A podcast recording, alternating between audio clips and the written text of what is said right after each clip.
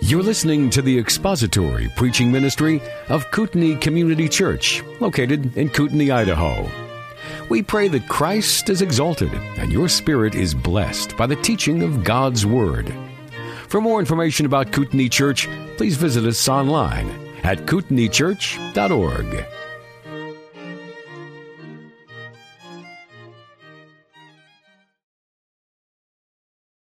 The book of Acts, chapter 26. And let us pray together before we begin. Our Father, we come to your word this morning at this time because it is our desire that we hear from you this morning, that you would show us in your word just how far we had fallen and just how marvelous is your awesome grace. We would come to a greater and deeper understanding of our salvation and all that it entails and all that is done for us on the cross of Christ. Glorify yourself today, Father, through your word and in our midst and in our hearts, we ask in Jesus' name. Amen. Well, last week we went through half of a verse, half of verse 18 of Acts chapter 26. And so you'll need to have your Bibles open to Acts chapter 26. We're going to look at the last half of that verse. Uh, verse 18 is a description of what the gospel does. And I mentioned this last week. This is not the gospel itself. There's no mention of the death, the burial, and the resurrection of Jesus Christ. There's no in-depth explanation of what imputed righteousness is or what faith in Christ means. It is really just a description of what comes to those whom God saves. If you take somebody who was lost and when they embrace the gospel and believe on Christ for salvation and look up to Him in a saving fashion for faith and repentance and grace and salvation, the forgiveness of sins, then verse 18 describes what takes place in the life of that new believer. And I told you last week there were four fundamental changes that are made in us, and there are four fundamental blessings that come to us. And just want to give you again those four fundamental changes which were at the beginning of verse 18. You remember there was a change in illumination. Verse 18 says, Paul was being sent to the Gentiles to open their eyes.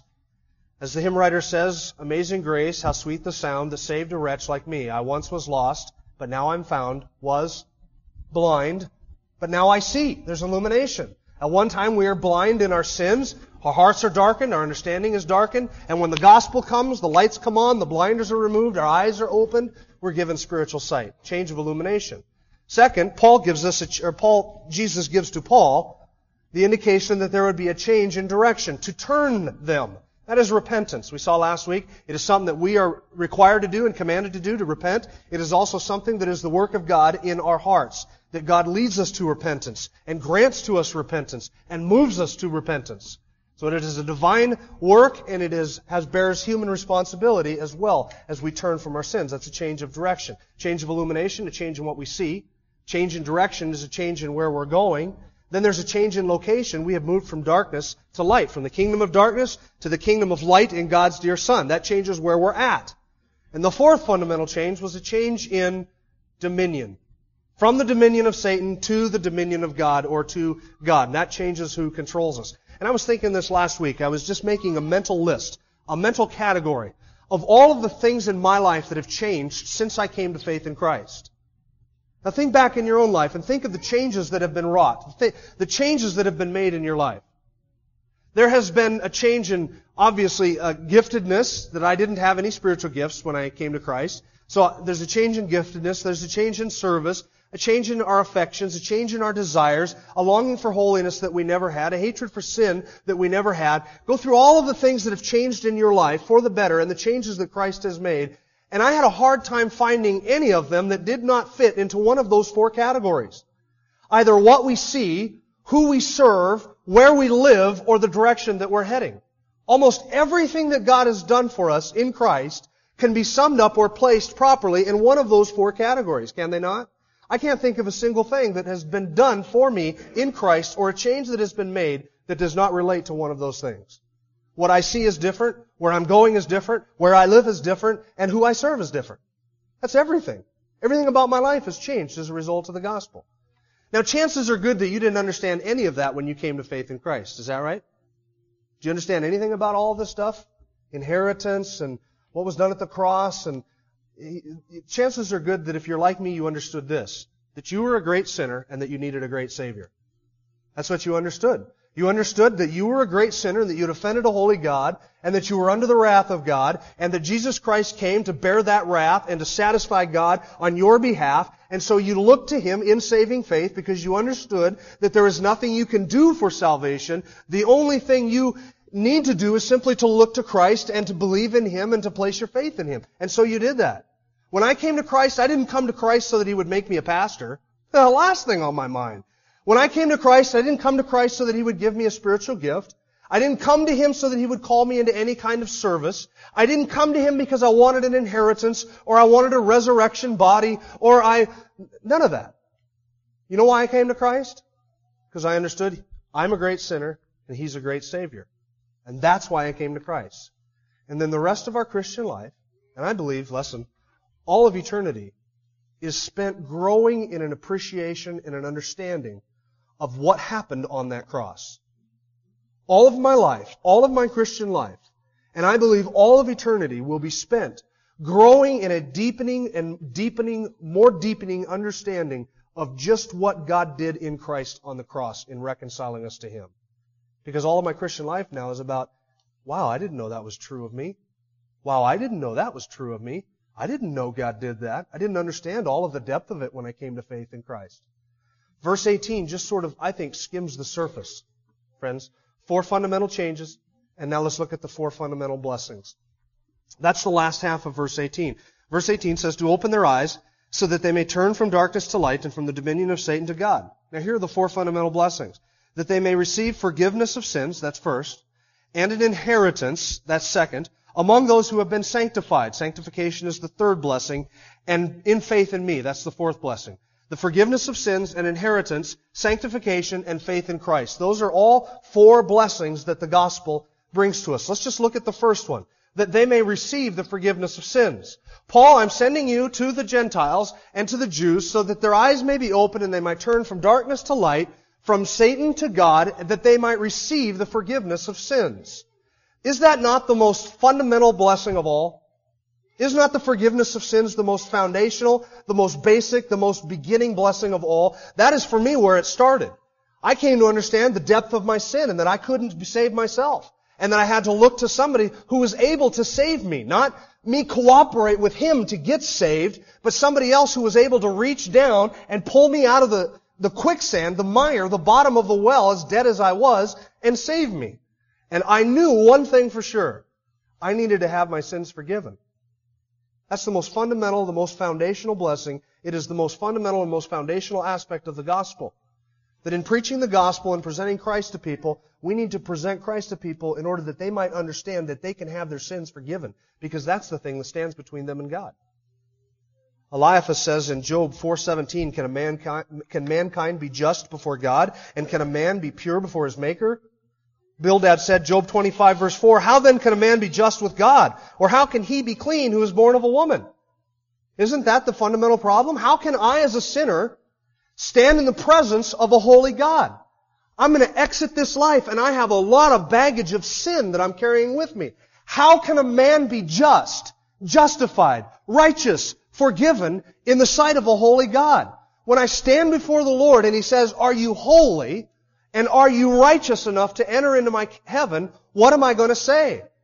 And the cry of every human heart that is honest with itself is this. How can a man be just before God? How can a man be forgiven of his sins and be righteous in the presence of God? You know what the answer is? The gospel. I'm not ashamed of the gospel of Christ. Why? Because it's the power of God unto salvation to everyone who believes, to the Jew first and also to the Greek. For in it the righteousness of God is revealed from faith to faith. The just shall live by faith. How can a man be just before God? That's the question. The answer? By faith. By faith. It's faith that looks up and embraces Christ. And the most foundational, fundamental problem that is solved by the gospel is not that we don't have an inheritance, not that we need a resurrection body. All of those things are, come with it. But the most foundational, fundamental problem that is solved by the gospel is our sin and that it is washed away. When the apostles preached the gospel, listen to how they, listen to how they preached. Just through the book of Acts. Acts 2 verse 38. Repent, each one of you, and be baptized because in the name of Jesus Christ, because of the forgiveness of your sins, and you will receive the gift of the Holy Spirit. Acts 3:19 Therefore repent and return so that your sins may be wiped away. Acts 5:31 He is the one that is Jesus. He is the one whom God exalted to his right hand as prince and a savior to grant repentance to Israel and the forgiveness of sins. Acts 10:43 Of him all the prophets bear witness that through his name everyone who believes in him receives forgiveness of sins. And Acts 13:38 Therefore let it be known to you brethren that through him forgiveness of sins is proclaimed to you. What was the foundational part of the gospel message as the apostles preached it? He said you want a life of purpose? Do you want a life where Jesus will heal your marriage? Do you want health and wealth and prosperity? Do you want a good life and a better job? Then come to Jesus. Was that the gospel? It's not the gospel, is it? What's the gospel? We are sinners. And He's a great Savior. And if you come to Him and place your faith in Him, you get all of your sins wiped away. Past, present, and future. So that there is therefore now no condemnation to those who are in Christ Jesus. No condemnation. No judgment. I do not fear any judgment for my sin. All of it was borne on the cross. Christ took all of it. The wrath of God was poured out on Him so that I could have forgiveness for all of my sins. Ephesians chapter 1 verse 7 says that in Him we have redemption through His blood, the forgiveness of our sins. Colossians chapter 1 says that He transferred us from the kingdom of darkness to the kingdom of light, and in that kingdom of light eh, we have redemption and the forgiveness of sins. Psalm 32, how blessed is the man to whom the Lord does not impute his iniquity. Do you believe that? How blessed is the man to whom the Lord does not account his iniquity. To have all of my iniquity, all of my debt, simply washed away in the death of Christ.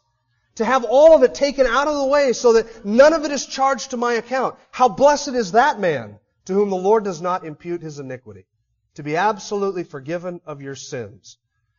But in order to be forgiven of your sins, you have to understand just how deep and wicked you are, and how deep in your sin and how bound in your sin you are. That's what Jesus was talking about in the first half of the verse when he says that you're blinded, that you're heading in the wrong direction, that you're in darkness and bound to Satan as a slave to sin, self, and Satan. That's how deep you've fallen. Now this is unpopular stuff. You know what the conventional wisdom and the sort of the church philosophy of today is? We don't talk about sin. Because talking about sin drives people away. Talking about sin offends people. Talking about sin sort of keeps people out of the church. You don't want to talk about sin. You don't want to mention sin. You don't want to mention how lost people are. I was reading a leadership training. Let me give you an illustration of this. I was reading a leadership training course for one of the fastest growing churches in America. Now this is what they teach their leaders about their doctrine. So this is their doctrinal statement this is their doctrinal course that they're teaching their teachers, their leaders. And when it comes to the subject of sin, here is what they say, and I'm quoting.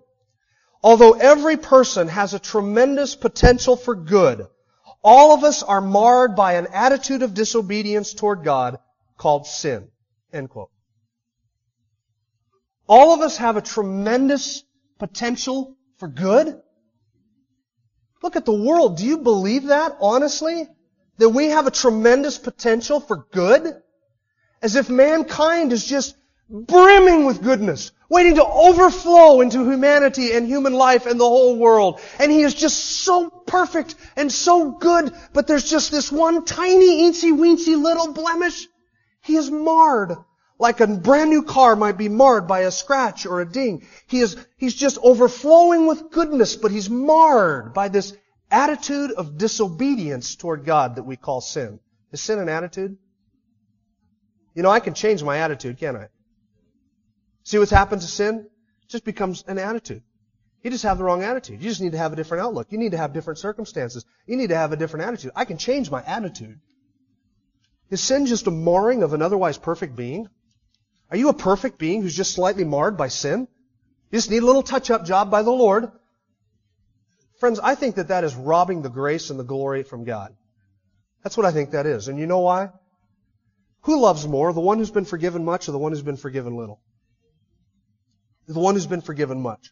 So if you have a congregation of people that you're telling, you know what? You've only been forgiven of this one little marring, a little disobedient attitude toward God. Just an attitude, just a little mar, just a little imperfection on you, who are otherwise a very good person, filled with a tremendous capacity and potential for good. Just have this one little mar, and God has forgiven you for that, for that one little imperfection.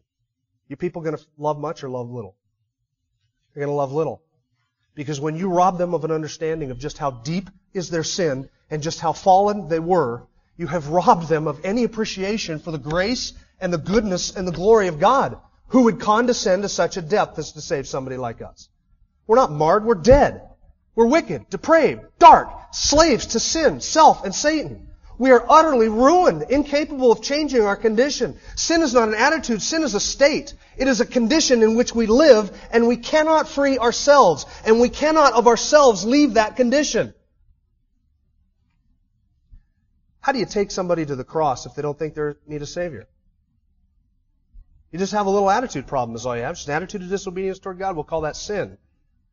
Is Anybody going to flee to the cross from the wrath to come over a little attitude disobedience? No, but when you understand, friends, the depth to which we have fallen and the depth from which Christ plucked us, then you cannot but help give glory and honor to God for such a marvelous, gracious, infinite salvation that would save people such as us. That we may have the forgiveness of our sins. How can a man be just before God? How can I stand righteous in the sight of God? By faith. The just shall live by faith. And by faith, we have our sins forgiven. How blessed is the man to whom the Lord does not impute his iniquity. Utterly wiped out. Do you fear condemnation for your sins? You sometimes wonder, am I going to stand before the Lord and have Him judge me for my sins and pour out His wrath on me for my sins? Friends, if you fear that, I tell you, one of two things is true. Either you don't know the Savior and so you have every reason to fear, or second, you don't understand what happened at the cross. It was all taken away. Does that mean we just live however we want? No, no, no, no. We're going to get to that. That's the third blessing. Let's get to the second one. An inheritance. The forgiveness of sins and that they may receive an inheritance. What is our inheritance? I didn't know anything about an inheritance when I came to faith in Christ. Had no idea of what waited for me in the future. I just knew I was going to die and I was going to stand before God. I was utterly convinced of that and I wanted to get into heaven. And I was content if I could just clean out the sewers in heaven, sweep the streets in heaven, be the garbage man in heaven, just to not be in hell and have the lowliest position of heaven. That's all I wanted. And if all I got in salvation was just to have my sins forgiven, that would have been sufficient. But for all of those whom the Lord forgives their sin, He goes above and beyond the call of duty and gives us an inheritance. What is an inheritance? The inheritance that we expect is heaven with all of its attendant blessings. Heaven with all of its attendant blessings. Glory, grace, love, freedom from sin, the presence of Christ, wave after wave after wave of grace for all of eternity, the complete taking away of all of my sins, perfect communion with God and fellowship with Him and in fellowship with you and all of the saints of God through all of eternity, standing and praising and worshiping Him and serving Him for all of eternity. That is the inheritance. I don't even feel like I'm doing justice to it because I think it's far more than that. Uh, I don't think it's wealth. I don't think it's material wealth. There's reward that's involved in it, obviously. Reward for acts of service. Ephesians 2 says we are going to be put on display as trophies of God's grace for all of eternity. That's part of the inheritance. I didn't even scratch the surface. I think it's far more than that. I don't, I don't even think it's, the half has been told to us what our inheritance is that awaits us. It's marvelous. I think that if we all knew that, if we all knew what it was that awaits us, and we could leave right here instantly and go there to be there, I think that's what we would want. I think we'd all drink Kool-Aid. Just to get out of here, just to leave this whole mess aside and just to go to be with heaven. We had some of our saints who have been with us for years, who have died in recent years. They're standing in glory right now with their inheritance. In Christ in all of glory. And I sometimes sit here and I think, what, what is it that Harvey Brothers is getting to enjoy right now? What is it that Bud Schaefer is getting to enjoy right now? Just to try and fathom that. What a marvelous, marvelous, marvelous thing. I don't even think our minds can even begin to grasp that inheritance. When did you get the inheritance? Do you know that you got the inheritance before even a single atom was spoken into existence?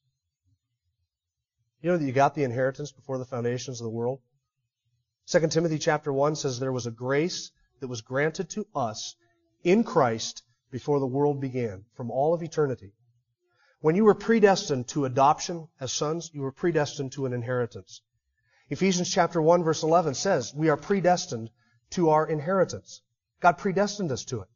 He chose us in Christ before the foundation of the world. He says, I'm going to adopt that one, and I'm going to grant that one faith to believe, and I'm going to give this one an inheritance. And it was signed, sealed, and delivered before a single atom was spoken into existence. We were predestined to our inheritance. And beyond that, the Lord sealed us for our inheritance. Ephesians chapter 1 verses 13 and 14 says, after listening to the message of our salvation, the gospel of God's grace, we were sealed with the Holy Spirit of promise who is given as a pledge of our inheritance. God has sort of said, I'm going to give you a down deposit, a, a, a down payment, a deposit, down deposit. Go to the bank and use that one. I'd like to make a down deposit. Sorry.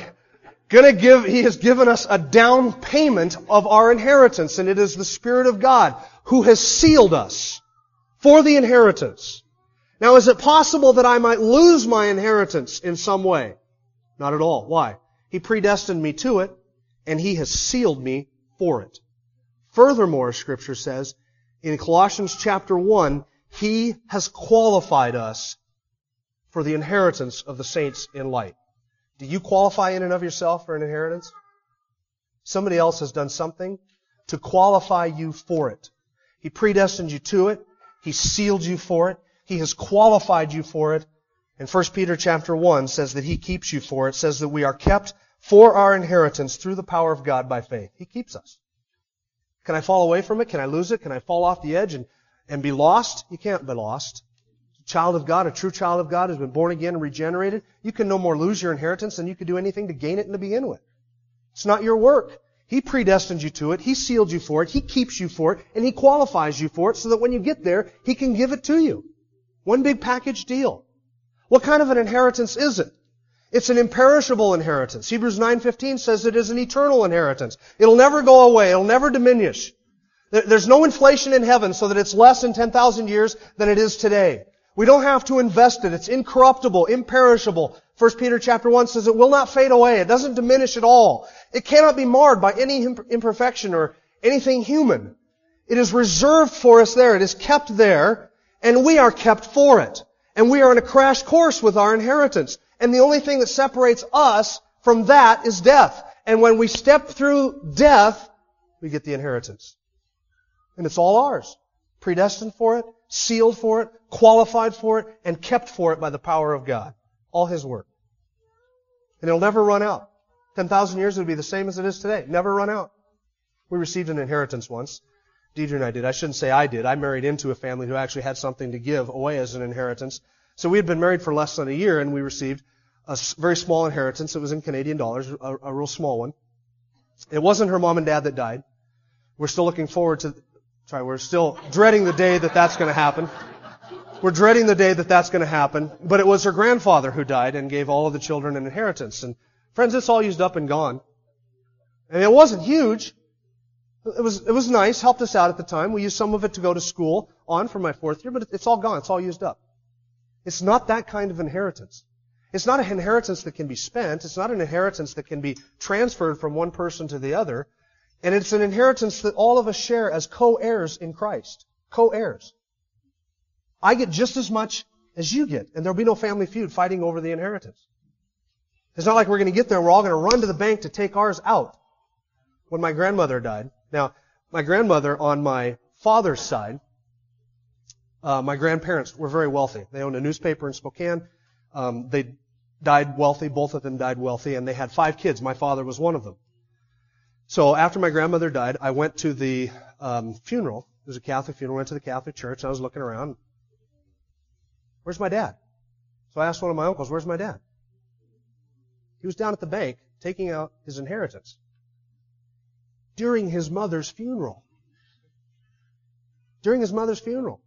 Wanted to get there before the bank closed. Not that kind of an inheritance. No rushing to the bank, friends. We step into eternity It's all ours, and we share it. All of it's ours. All of it belongs to all of us. We all get an equal amount. And we all get it for all of eternity. It'll never diminish. It'll never fade away. I wish I had a whole sermon just to talk about the inheritance.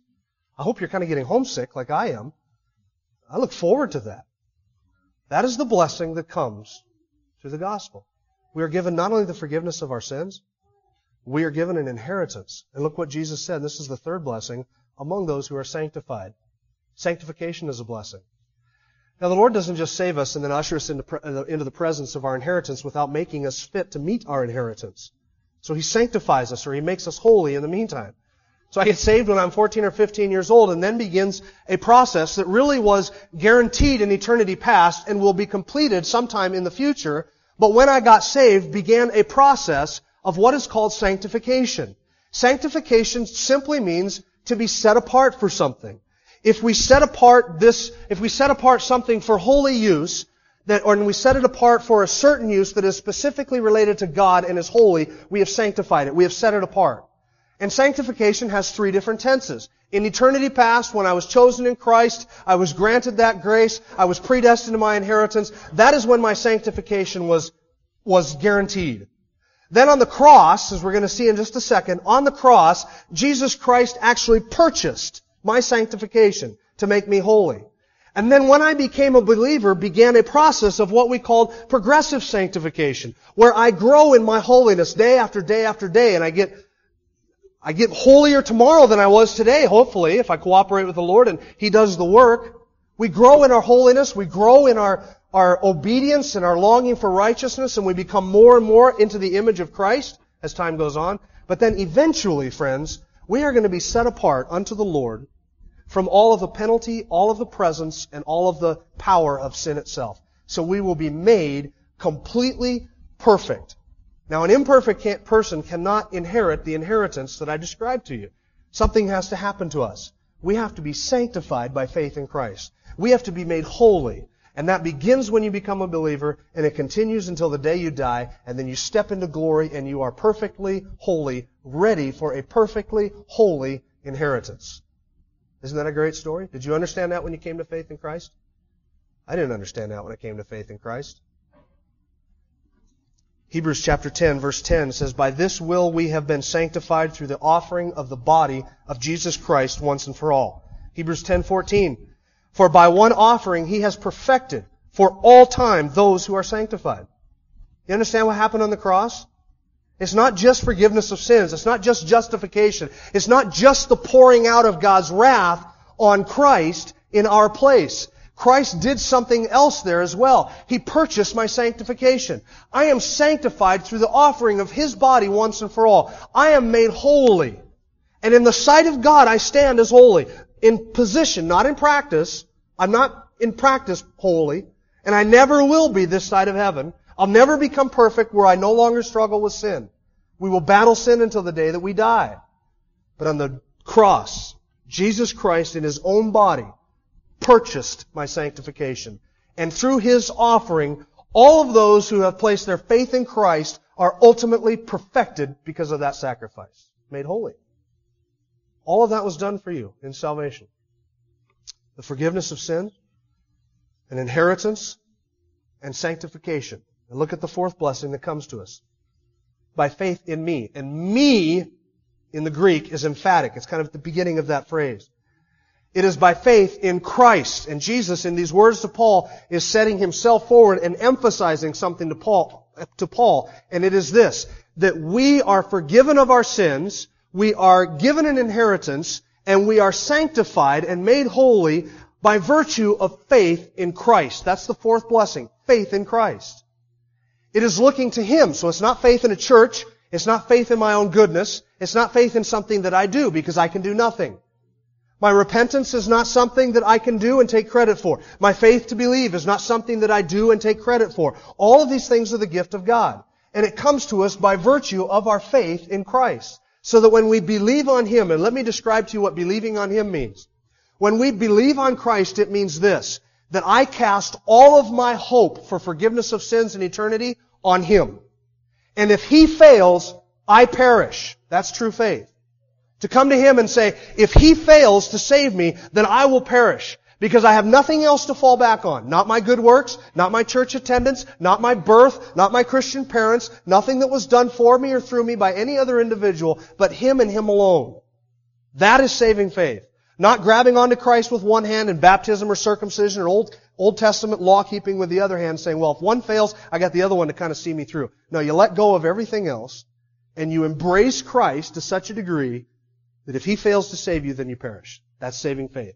By virtue of that faith, We have forgiveness of sins and inheritance among all those who are sanctified through that faith in Him. We share that inheritance. We share the forgiveness of sins. We share sanctification with all the other believers. And it all comes to us by virtue of believing on Jesus Christ. Now, belief on Christ is kind of like repentance in this way. You remember last week I told you repentance is a two-sided coin. Because Scripture, on the one hand, says that repentance is something we must do to be saved. And is something we are commanded to do. Repent and believe in the Lord Jesus Christ. Those are commands. But it is also something that God does in us and through us and for us in the sense that it is a gift that He grants to us and is something He moves us to. And it is something that Scripture says is given to us by God. Repentance. Belief in Christ is the same way. Philippians 1.29 says it was granted to you to believe on Christ. It was granted to you. God granted that to you, that you would believe on Christ. Ephesians 2, 8, 9, for by grace we have been saved through faith, and that, the faith, is not of yourselves. That is the gift of God so that you cannot boast. You say, is my repentance a work that I'm saved for doing? No. It's a gift of God. What, what about my belief? Surely believing is a work that I can do and, and get saved? No. That is the gift of God. So that we cannot boast.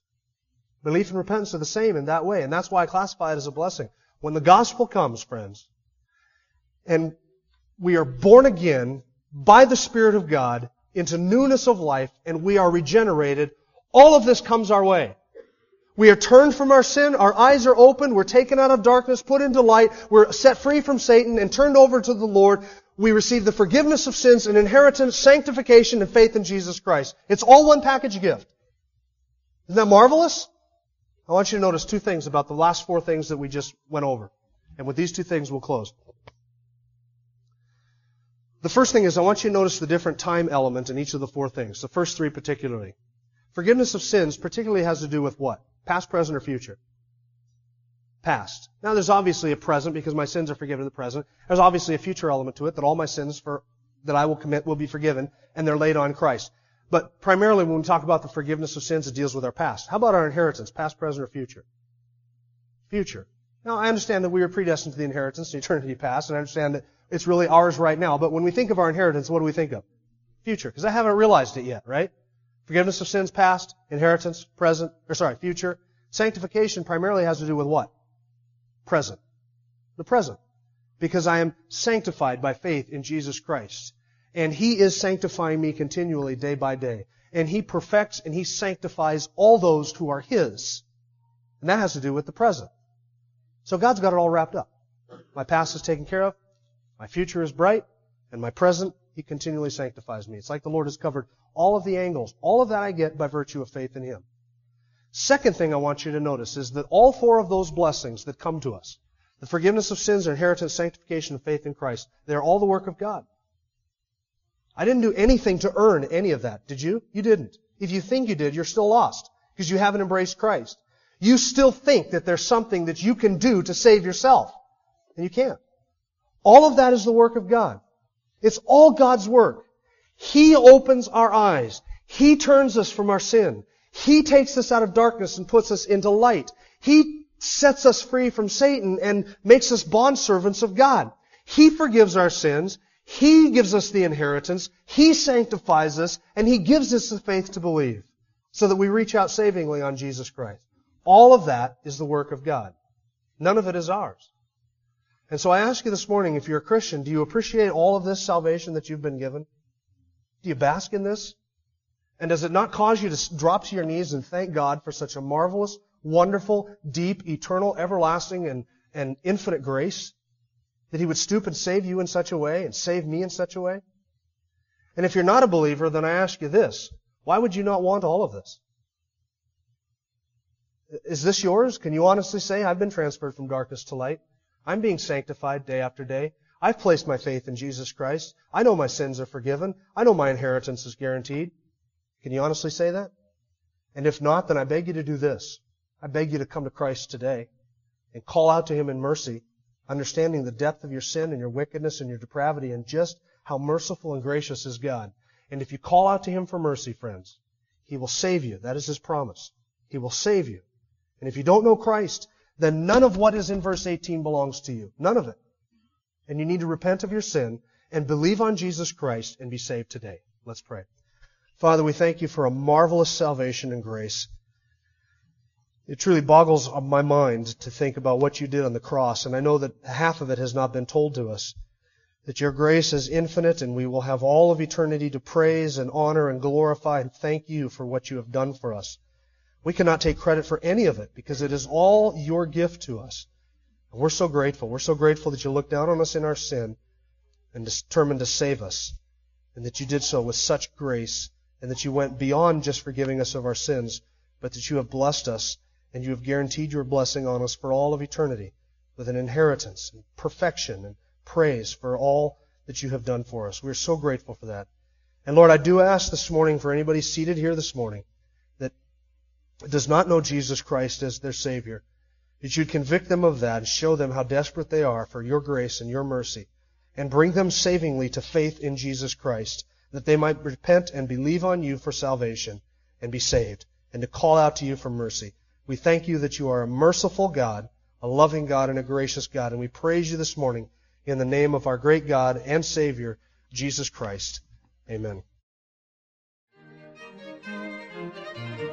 Thank you for listening to the latest podcast from Kootenai Church.